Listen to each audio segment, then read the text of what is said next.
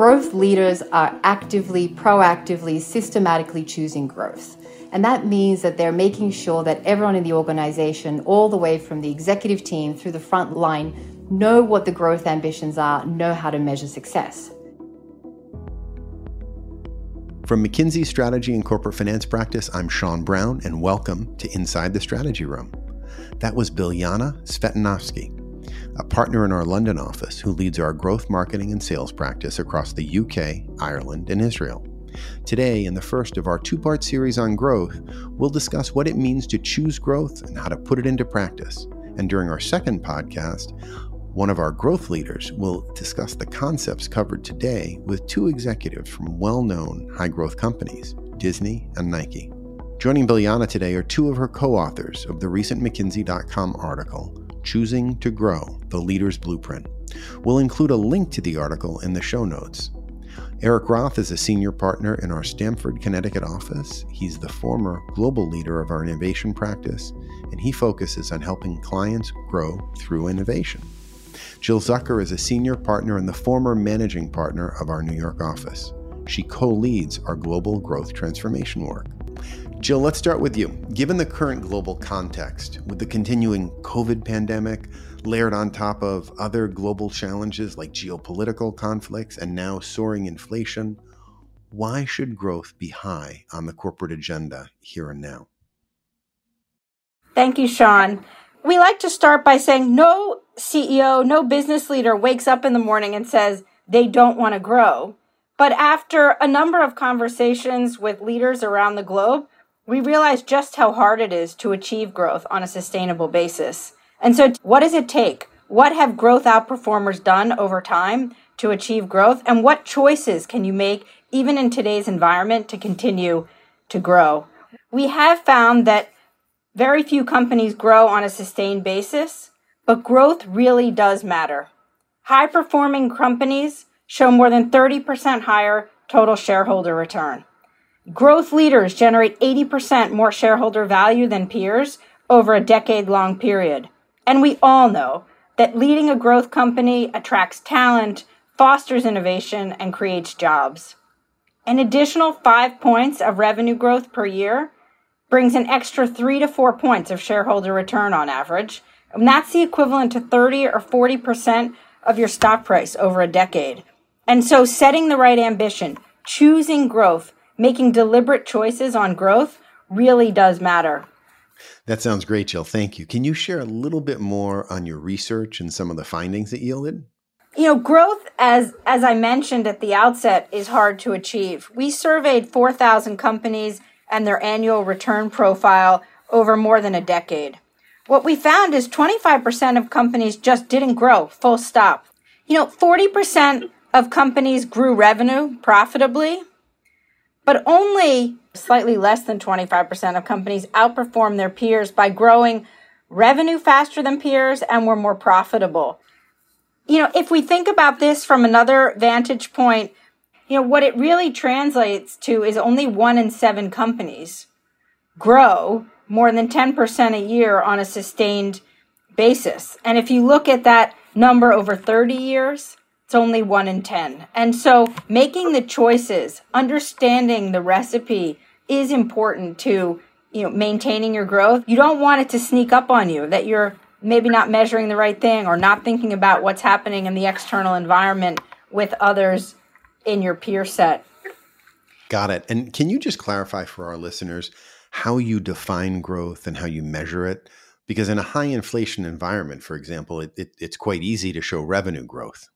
Yeah, we look at both revenue and uh, profitability growth, and that is why it's important to look relative to peers we do really want to understand where is the difference. But as you advance over time and you set a trajectory of growing beyond your peers, the gap between performers and uh, you know non-performers, if I can if I can call it that, the resilient and the non-resilient, is very meaningful in terms of what you can deliver back to your shareholders and create an environment that fosters talent that is uh, you know a source of innovation for the economy overall. Understood. Well, let's dive into your research just a little bit more, but specifically now the growth blueprint mentioned in the title of your article. Biljana, can you just take us through an overview of the approach? Thanks, Sean. It's great to be here. So, we've had many business leaders ask us the question how do we actually drive sustainable, inclusive, and profitable growth? And so we looked through extensive and expansive McKinsey research to understand what is it that growth leaders are doing differently. And we looked at thousands of companies, as Jill mentioned, across different markets, different sectors, different size organizations. And the results were quite striking. The first thing we found is that growth is a choice. It sounds really intuitive, but growth leaders are actively, proactively, systematically choosing growth. And that means that they're making sure that everyone in the organization, all the way from the executive team through the front line, know what the growth ambitions are, know how to measure success. But we also found that growth leaders were following a systematic growth blueprint. And it com- it's comprised of three parts. The first is growth leaders are setting an aspirational mindset and culture. This is really about setting bold ambitions. It's not about incremental um, targets on revenue growth year on year or looking at competitors, but they're actually setting their own bold ambitions and they're rallying their leadership team around those ambitions to deliver on them. We find that growth leaders have a growth story that they tell all the time. They're telling it both internally to their employees, to their board, but they're also communicating it externally. So, thinking about their future employees, they're thinking about the consumers, their investors. So, they're telling this growth story consistently, coherently, all the time. But they're not just talking, they're not giving lip service to growth. They're also making sure that it's their number one, number two, number three priority. And again, this is really about making sure everyone in the organization knows what the growth target is how it's measured, how success looks like for each and every person in the organization. We found that growth leaders are also very practical. They're not about perfection. And what we see oftentimes is a portfolio of growth bets, and some of those will fail, and that's okay. But we're also seeing a balancing between short term and long term ambitions. It's not about sacrificing the long term growth in order to hit the short term results. One of the final characteristics we saw with growth leaders is that they're also putting the consumer and customer at the core. So they're really making sure that the growth proposition is, is front and center to what consumers really need, or even preempting what consumers and customers might need in the future. But if we take a step back from each of these individual characteristics, what we see is that any organization or growth leaders that are encompassing at least three out of these five characteristics they're at least 2.5 times more likely to outgrow their peers. Thanks, Biljana. So, setting, measuring, and communicating a high ambition. What else is in your growth blueprint? The second part of this growth blueprint is around activating multiple growth pathways. This is not just about protecting and nurturing the core, which is really important for growth, but it's also about finding growth from more innovative places. And that's going in places where, you know, others in your sector have not gone before. We looked at over 3,000 publicly listed companies to understand where exactly was growth coming from. And we found that somewhere between 74% and 90% of growth is coming from the core. And that varied by industry and sector. But what we found is that companies and, and, growth leaders that were focusing in on adjacencies, they were more likely to outpace the growth of their peers. And we also look forward about 10 years to understand where the revenues of these companies were coming from. We found that over 50% of revenues were coming from product services markets that these organizations weren't currently playing in. So even though there's real importance around driving growth from the core, we found that there was significant growth to come from uh, innovation. The last part of the growth blueprint, which is really around executing with excellence. And this is really about having the right operating model. Very tangibly, what we see growth leaders doing is that they're ring fencing their growth resources. And we actually found that growth leaders also had more dynamic reallocation of their resources, so they could move resources to where the growth is in the organization. We also found this systematic, programmatic M&A ecosystems and partnerships. So again, not about a one and done deal, but very much about thinking about how does an acquisition feed into that or provide a halo effect for growth. The final element around executing with excellence is really around doubling down on the right kinds of capabilities. We found that growth leaders were investing in capabilities like marketing sales, strategy, digital analytics, R&D, innovation, So, high ambition, innovation, expansion into new areas. All of this sounds like it involves some trade offs, though, and maybe some risk taking. Erik, how do you help your clients encourage this risk taking needed to drive growth? And how do you help them enable the whole organization to make the necessary trade offs in support of it? Yeah, thank you, Sean. I think it's really important to understand that growth and the choice of growth is heavily linked to a resource allocation decision. And what we often see is that while leaders might talk about growth, the desire to grow and the choice of growth doesn't link to the way the organization is set up to grow. And so growth cannot be a side project on top of a hundred other things that you need to do every day. If you want to actually encourage organizations to grow and make, if you actually want to make organizations grow, the risk taking and the mindset have to be translated into strategic plans and operating plans that have people and money against those initiatives in a way that the organization as a whole, in terms of its portfolio of things that it's working on, have risk adjusted where they're actually taking bets and making bets and where they're driving the core. And what companies that can't grow often find themselves stuck in is a cycle where they're resourcing the core for short-term results and talking about growth, net new growth, for longer term, more breakout initiatives. And yet the, uh, the actual resource allocation doesn't support it.